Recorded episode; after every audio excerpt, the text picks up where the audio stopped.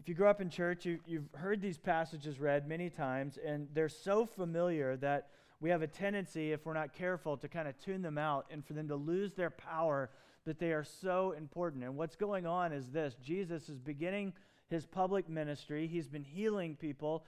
And, and the reason why he's healing people is not just to, to be Mr. Powerful, it's because he demonstrates that the kingdom of God is at hand. He is the king, right? He is the king of kings. He's the Lord of lords. He, one of his main themes in the Gospels, uh, Matthew, Mark, Luke, John, but particularly in Matthew, is that the kingdom of God has arrived. And what you see is this kingdom demonstration through his miracles and through his teaching and through, of course, through his resurrection. And he's giving a taste, a foreshadowing of his ultimate coming kingdom, the kingdom of God and the kingdom of heaven, which he keeps talking about. He's been doing all this healing, and so much so that a large crowd has gathered around. And so they've come now. Jesus goes up onto a mountainside to teach his disciples, and the crowd comes along also. And he's telling them about what life in the kingdom is, what it means, what he values as God. And then this morning, he's going to talk about his relationship, what he believes, what he thinks about God's law. And it might actually surprise you. Let's look. Matthew 5, verses 17 through 20. Jesus says in the middle of the sermon, Do not think that I have come to abolish the law and the prophets or the prophets. I've not come to abolish them, but to fulfill them. For truly I say to you, until heaven and earth pass away, not an iota, not a dot will pass from the law until all is accomplished. Therefore, whoever relaxes one of the least of these commandments and teaches others to do the same will be called least in the kingdom of heaven. But whoever does them and teaches them will be called great in the kingdom of heaven. For I tell you, unless your righteousness exceeds that of the scribes and the Pharisees, you will never eat, even enter the kingdom of heaven. This is the word of the Lord. This past week, I started reading a, a, new book called The Good and Beautiful Life by an author named James Bryan Smith. And I started reading it because one of our gospel communities, our small groups, is going to be reading it along with our study of the Sermon on the Mount. It's so good as I've started it. And the author tells this story about when he was a young pastor serving as a chaplain at a retirement center. And one day, one of the residents of this retirement center came up to him. His name was Ben. And he was an imposing figure, well dressed, perfectly groomed, older gentleman, and just had that, that feeling of authority and power and life experience. And he pointed his finger at the young chaplain and said, Young man, I want you to meet me in my room today. And Ben, this young chaplain said, Well, you know, of course, I'll do that. So he comes into the room later that day, and uh, Ben does not shake his hand. He instructs him to sit down and they begin talking philosophy and they begin talking uh, existentialism and all this other stuff and they kind of feel each other out. For several days they keep talking. They meet for six days but on the seventh day ben decides to confess his sins of his life to this young chaplain to james. He tells him i made my first million dollars when i was 25 years old and by the time i was 45 years old i was the wealthiest man in my state. At a business I, I, it grew. I had a fortune. I had over 2,000 employees who looked up to me, but they feared me, every one of them. He said, I had three wives, all who left me either because of neglect or because they caught me in one of my many, many affairs. I have one daughter in her 40s, and she won't talk to me any longer. He said, I suppose you could say that I ruined my life because today I have nothing. I have plenty of money, but I sit here each day waiting to die. I have nothing but bad memories. I carried, uh, excuse me, I cared about no one in my life, and today nobody cares about me. You, young man, are all I have. Now, when this man, Ben, was a younger man, why did he do what he did? Why did he make such what he now sees as horrible decisions at the end of his life? Why, with each step, why did he choose to have affairs? Why did he, have, why did he choose to be so mean to people? Why did he talks about in, in the story that he, he stole from anyone he could steal from to, to get more money? To, he did everything. He cut every corner that he could in order to amass more fortune. Why did he do it? Why does anyone do it? And this book, which I totally agree with, says this the reason why Ben made the decisions he did, and the reason why all of us make the decisions we do, is he was in a serious pursuit of happiness. Believe it or not. You say, well, it doesn't work. He should have known that doesn't work. Living like that doesn't work.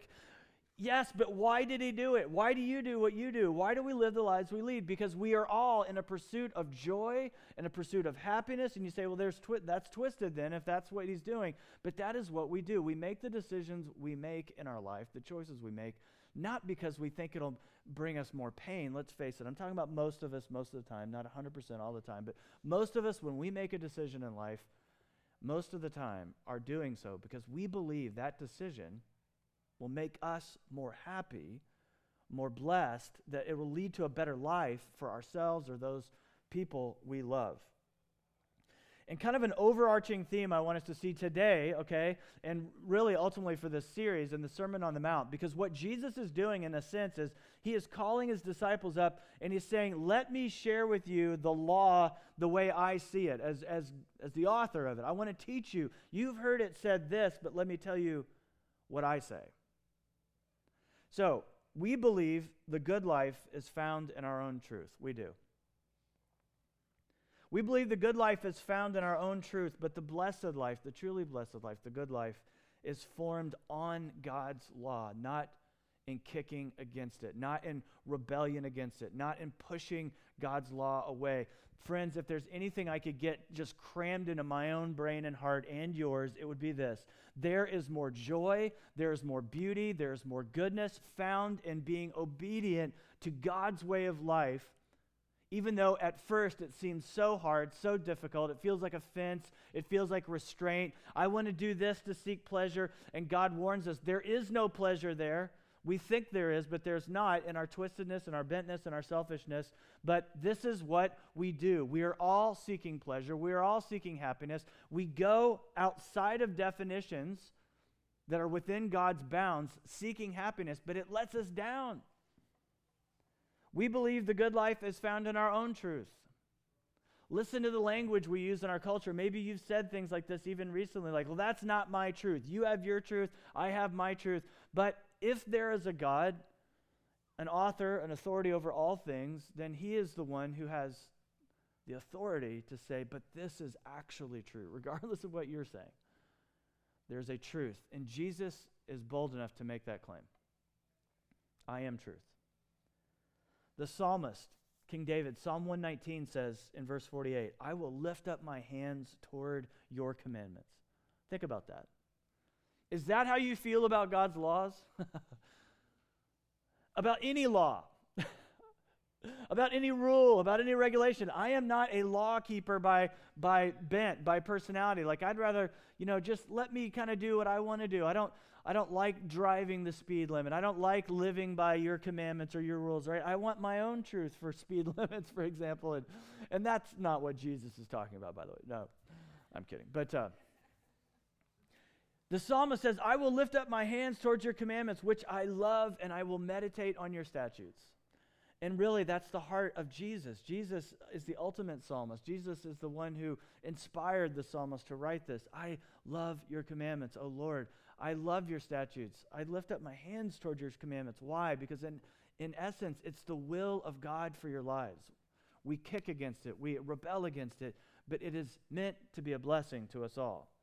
So Jesus gathers his disciples on this mountain to teach them the kingdom, about the kingdom, but also to explain his heart behind the law of God. Two things about this today the Christ and the law, he fulfills it. We're going to talk about his fulfilling the law and the follower of Christ and what our relationship, the Christian, what, what our relationship should be to the law, and it's to follow it. Fulfillment and following. Jesus says, I'll read it again in verses 17 through 18. Don't think I've come to abolish the law and the prophets.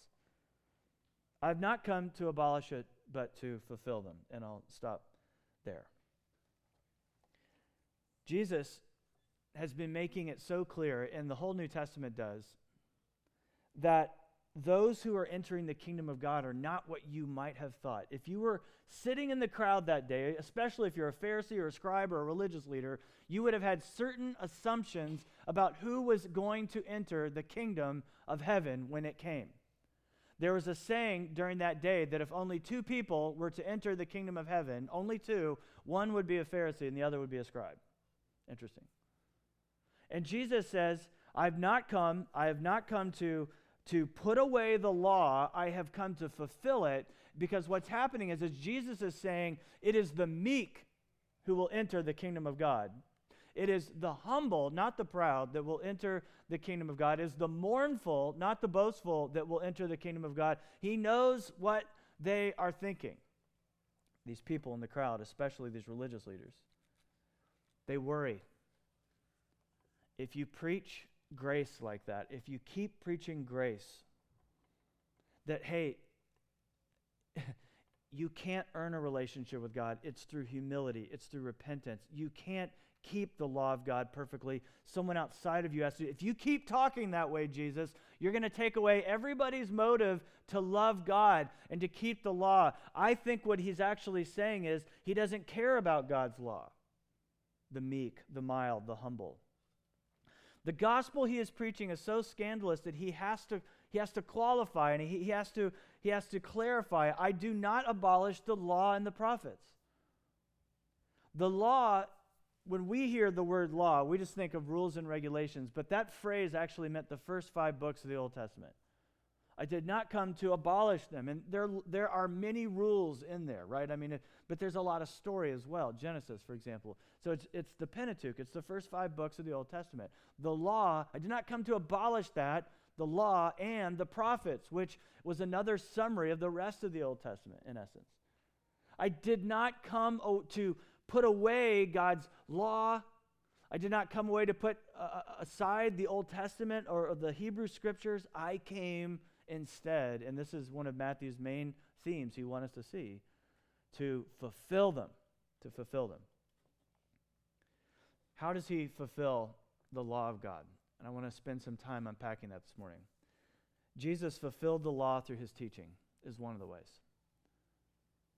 Sinclair Ferguson is this preacher that I've had the pleasure to hear and a professor a couple of times, and he has this incredibly thick Scottish accent.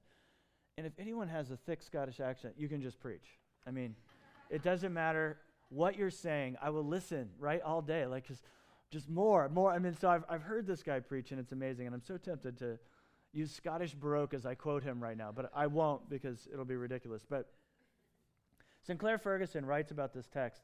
The Pharisees accused Jesus of abolishing the law, but their traditional interpretations of the law weakened its power to search the motives of the hearts of men.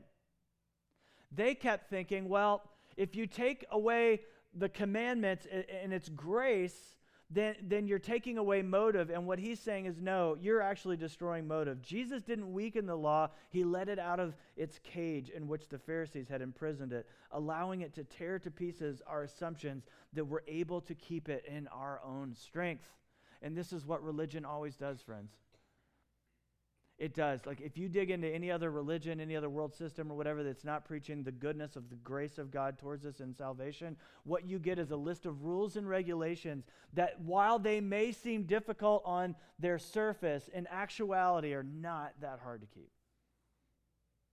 It'll be like, don't drink this, don't go there, don't do that. And you'll say, ah, but I want to drink that, and I want to eat that, and I want to go there. And that sounds hard. I couldn't do that. But I promise you, I promise you, these things are easy to keep in comparison to the heart of the law, which is what?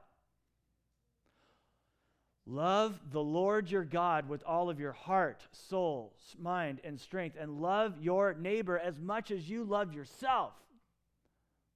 Now, if, if, if somebody said, hey, we're starting a new faith, a new religion, and you got to follow it, and I, you need to do that perfectly, then you're in trouble because think about it, your, your motives, you can't accomplish that. I've tried, man.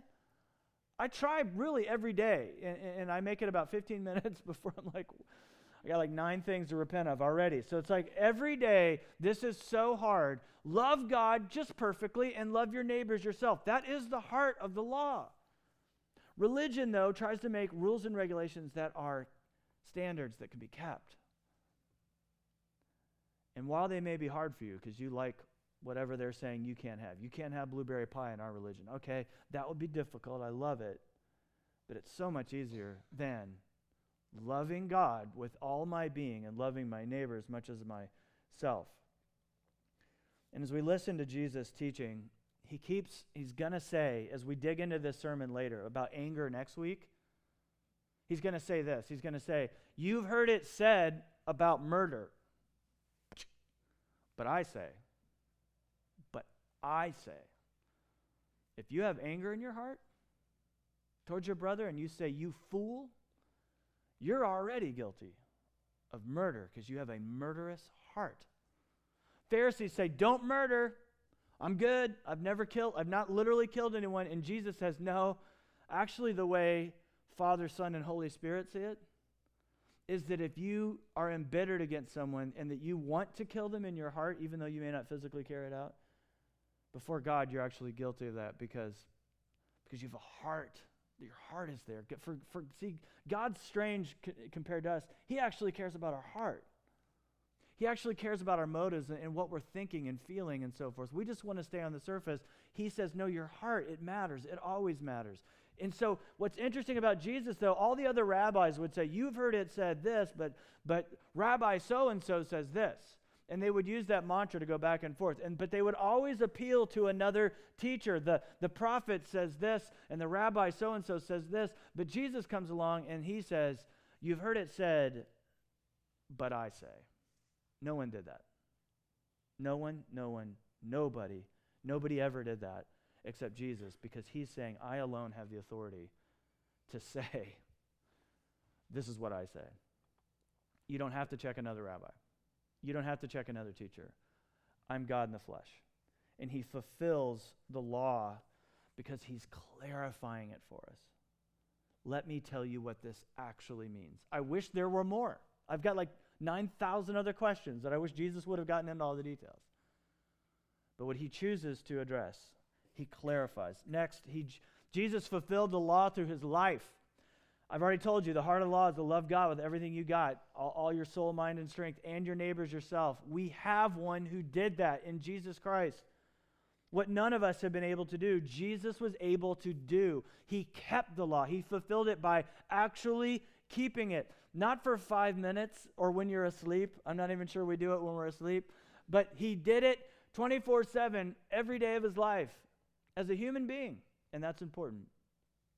Romans 5:12 says this, therefore, just as sin came into the world through one man, talking about Adam, and death through sin, and so death spread to all people because all sinned. Now, we've preached through Romans before. This, this would take a lot of time to unpack to get into all the details. But Adam served as a representative for humanity. It's like federal government in a way which you may or may not like. but he served as a representative for us so that what he did in choosing sin affected all people. This is what Paul says in Romans 5. Just as sin came into the world through one man, and death through sin, and so death spread to all men. Now, that sounds like we have union with Adam, that we're connected to Adam, that we're, we're, we're like, like this with Adam. And I don't know about you, but I don't like that a whole lot.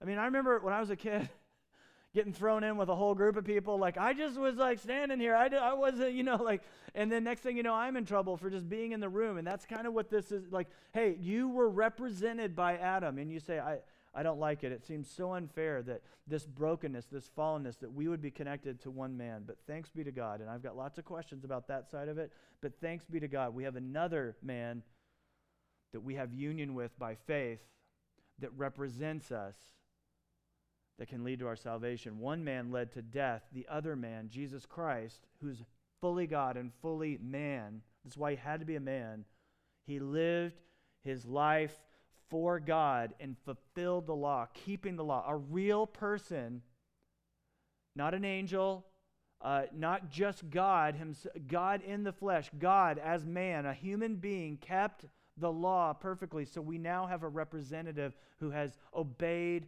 the law of God.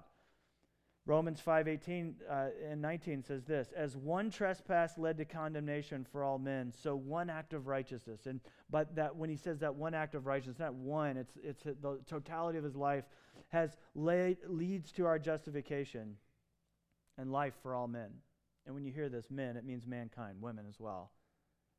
For as by one man's disobedience the many were made sinners, so by the one man's obedience the many will be made righteous. Jesus fulfills the law through his life because he kept it. He clarified it by his teaching, he kept it in actuality in his life. And next, Jesus fulfilled the law through his death. Romans 6:23 is this, for the wages of sin is death. You've perhaps heard this before. But the free gift of God is eternal life in Christ Jesus our Lord. The payment of sin is death. The wage of sin, what you earn through sin. And here's the thing, like even though Adam represented us and we all we know that we've all gladly in our free will fallen, broken God's law, run from it, fleed from it. So yes, we have this representative head, but I know I have gladly, joyfully, wrongfully rebelled against God my entire life. Okay? So I can't just blame him and say, basically, what I'm saying is if I were Adam, I would have done the same thing he did. If you were Adam, he, you would have done the same thing he did. But Jesus fulfilled the law through his life and through his death. The wages of sin is death, but the free gift of God in Jesus is, is eternal life. One of the simplest ways, you ask little kids back in our children's ministry day, like, tell me what's the good news about Jesus? How can I have my sins forgiven? They say, well, Jesus died on a cross for your sins. I mean, that's, isn't that kind of the simplest way to say it? Like, and that doesn't say all of it. But most people who are warm to Christianity or Christians, like if you just said, give me the simplest way to say it, like how would I say it? People will often say, well, Jesus died on a cross for my sins. And most of us don't know what that means or like the depth of that statement or, or, or why the, impl- you know, the implications of that, but that is so true, obviously, We've sinned against God. We need to be forgiven. So why doesn't God just say, and I remember sitting in seminary, like second year, I'm, I'm ha- almost halfway done with seminary going, why didn't you know, God just say, you're forgiven? Why does he have to do this gruesome thing of crucifying his own son? Because the penalty of sin is death. And I know you can argue with God about this if you'd like, but this is what he says as the authority it's, it's death. There's a death sentence, but I know you have problems with that too. You got problems with the Adam thing. You got problem with the penalty of sin is death. I get it. But look where it goes in his salvation. He doesn't place, he, he's saying, I don't want this to fall on you. I want this instead to fall on me so that it can never fall on you. Each of us deserves death and to be separated from God, but the free gift of God is that Jesus stood in that place and received my just penalty and yours. So what does that mean? Well, basically it means this, and the gospel is this good. You're not going to, you just can't believe how good it is. The gospel literally is that Jesus receives what you deserved. And you understand that part, perhaps, but what you have a hard time believing is the second part that's also true. And theologians call this the double imputation. Jesus on the cross received what you deserved death, separation. My God, why have you forsaken me? But Jesus, then you receive, you and me, by faith, what Jesus deserves. And that part, I'm spending nearly every day of my life trying to get my mind around. It's why I have to go to the men's retreat to hear Pastor Smart remind me again and again. It's that good. Your identity's in this. It's not in this. It can't be in money. Money's never died for you, but Jesus did. Money's never actually made you wealthy, and I mean, I know, but like, you know, Jesus is like, has true wealth, and he's filled up your account with his righteousness. He's given you everything and more. Jesus fulfills the law in those three ways, and then Jesus tells us to follow the law. The Christian in the law, he or she follows it. Let's read in verses 19 through 20. Whoever relaxes one of the least of these commandments and teaches others to do the same will be called least in the kingdom, but whoever does them and teaches them shall be called great in the kingdom. For I tell you, unless your righteousness exceeds that of the scribes and the Pharisees. You'll never enter the kingdom of God. And I know what you're thinking. You're saying, well, that sounds like works. That sounds like if you do this, then you can enter the kingdom of God. We'll get back to that in just a second. Another point of clarification here. When we're talking about the law, and there's many laws in here from like, hey, if you have a skin disease, you can't go to church in the Old Testament, and you can't eat shellfish, and you can't eat pork, and things like that. There's all these ceremonial laws, there's, there's sacrificial law. What is Jesus talking about when he's talking about the law at this point? He's talking about the moral law. This is my belief and conviction. He's talking about the moral law, his his and summarized in the Ten Commandments, and then even more summed up by love God with all your heart, love your neighbors yourself. That's what he's talking about. The law of God is the Ten Commandments summarized by those two things that I just mentioned. For example, why do we Christians not why are we not going to sacrifice a lamb this morning for our sins? Why isn't there a lamb out in the parking lot that a little bit later we're going to we're going to bring in here and we're going to do the gross thing and kill this lamb and sh- shed its blood for the forgiveness of our sins. Because Jesus fulfilled the law, because he is the Lamb of God who takes away the sin of the world. And we have his broken body and shed blood here this morning, but there's that will point and represent what he did. He, he has already done that. There's, there's no need any longer. So Jesus has fulfilled the law in so many aspects of those ceremonial ways that we no longer we no longer do that. We, we now look to Christ by faith. So, what about grace? It seems like Jesus is saying, if, you know, he says in John 15, for example, if you love me, you'll keep my commandments.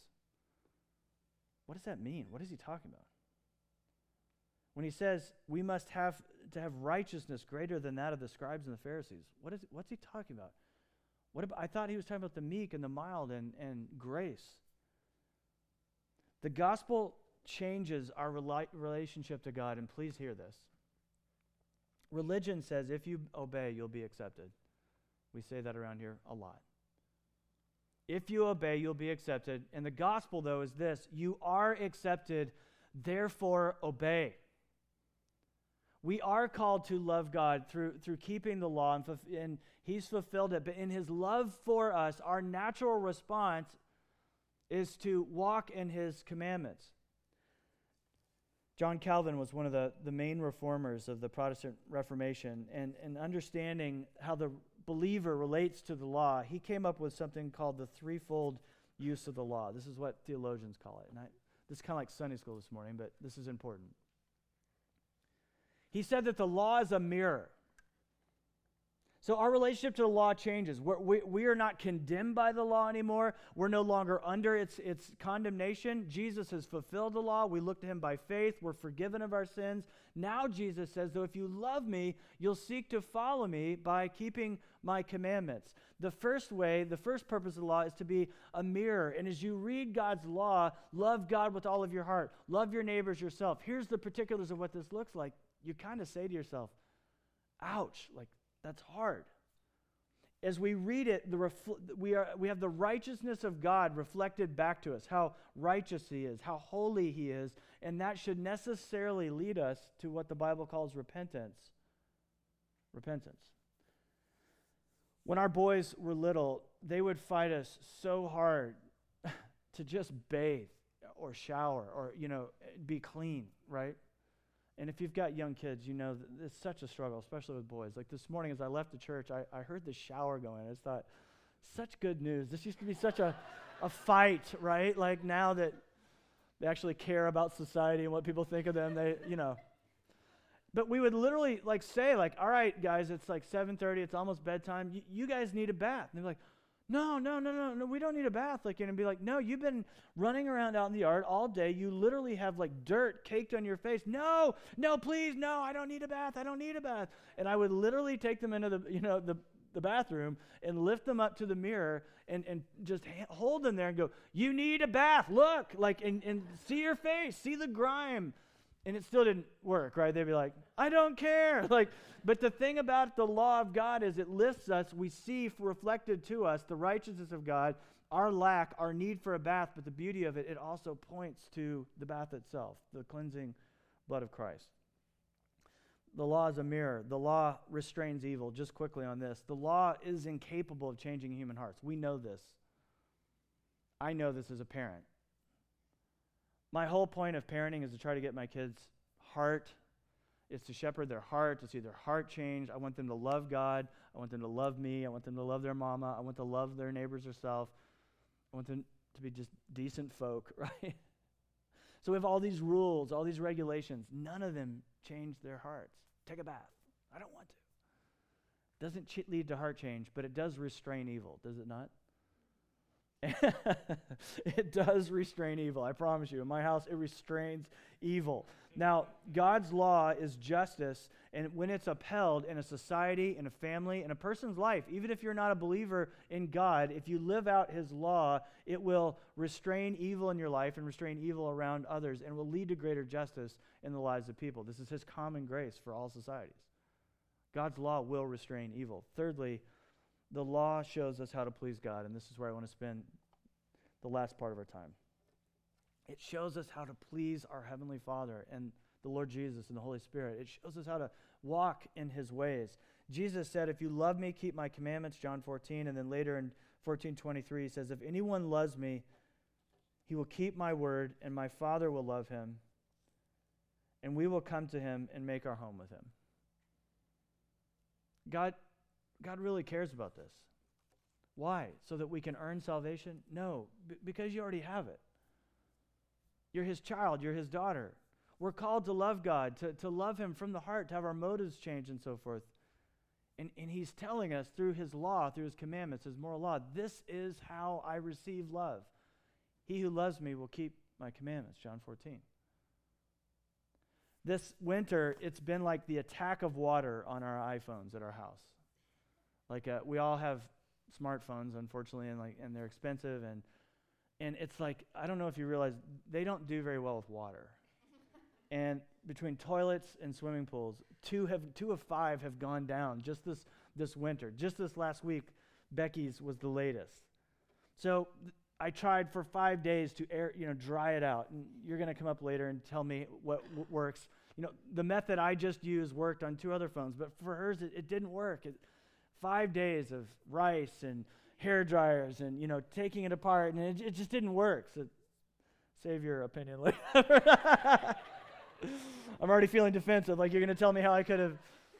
So I went out and I got her a new phone, and then our our boys car that my, my middle son's driving right now it's it's 245,000 miles it's a seven it's literally a 15 year old car and and and it needed brakes really bad so me and my neighbor put put the brakes on and new rotors this past Friday evening and I got a text from Becky yesterday saying yesterday saying I love that you take care of me so well she's thanking me but she's also instructing me you know what I'm saying? I'm not, and I don't mean to put that on her like that's true. And she's told me many times before, my love language is acts of service. When you, when I ruin my phone in the toilet and you get me a new phone, that, that's like an act of love to me. I, I feel your love that way. Uh, when, when you take care of the, the cars and you take care of the stuff I would never take care of or want to take care of, like that is literally my love language. And I experience that. So she's sharing with me, that means so much to me. And it's instructing me, Scott, this is how your wife receives love. She really cares about this. See, I only want to love her the way I, I've experienced love, right? Hugs, affection, words of affection, that kind of thing. That's not her love language. God has a great sense of humor. so, what Jesus is saying is this He who loves me keeps my commandments. What I'm telling you is how I receive love. What I'm telling you is how to walk in my love. There's many more things to say about this, of course. Like, this will be a blessing to you as well. If you want the good life, if you want the blessed life, if you want your life restrained from evil, and to actually not wind up like a guy like Ben at the end of your life, just living with regret, you'll be wise in walking in God's will for your life. There was this hanging issue, though, here in this passage where Jesus says, You can't enter the kingdom of God unless your righteousness surpasses that of the scribes and the Pharisees. And it's actually true. It really is true. You won't even enter the kingdom of God unless your righteousness surpasses that of the scribes and the Pharisees. What on earth does he mean? John Stott, another one of my heroes, writes this Christian righteousness far surpasses Pharisaic righteousness in kind rather than degree. This is it. It's not that Christians succeed in keeping 240 commandments when the best Pharisee kept 230. No. Christian righteousness is greater than Pharisaic righteousness because it's deeper, being a righteousness from the heart. Friends, religion always keeps righteousness on the surface. It's not about the heart, it's just doing the commandment to, to either look good or to keep the commandment, trying to earn. Christian righteousness begins and it ends by faith and love love for God, love for your neighbor when you finally realize, when you finally, finally realize and begin to walk in, and, and you'll have to fight for it every day, that in the gospel, Jesus received what you deserved, and you are the recipient of what Jesus deserves, you can't help but love God and want to follow him.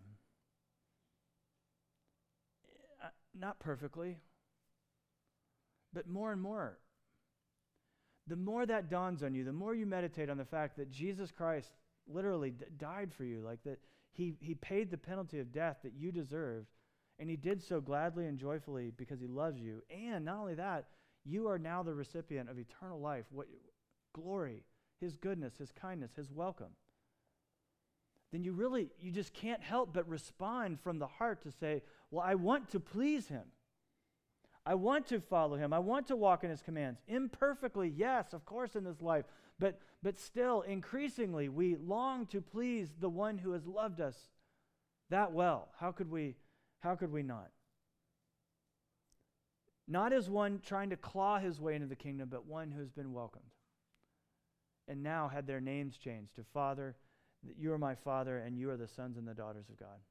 Let's pray as we go to the table.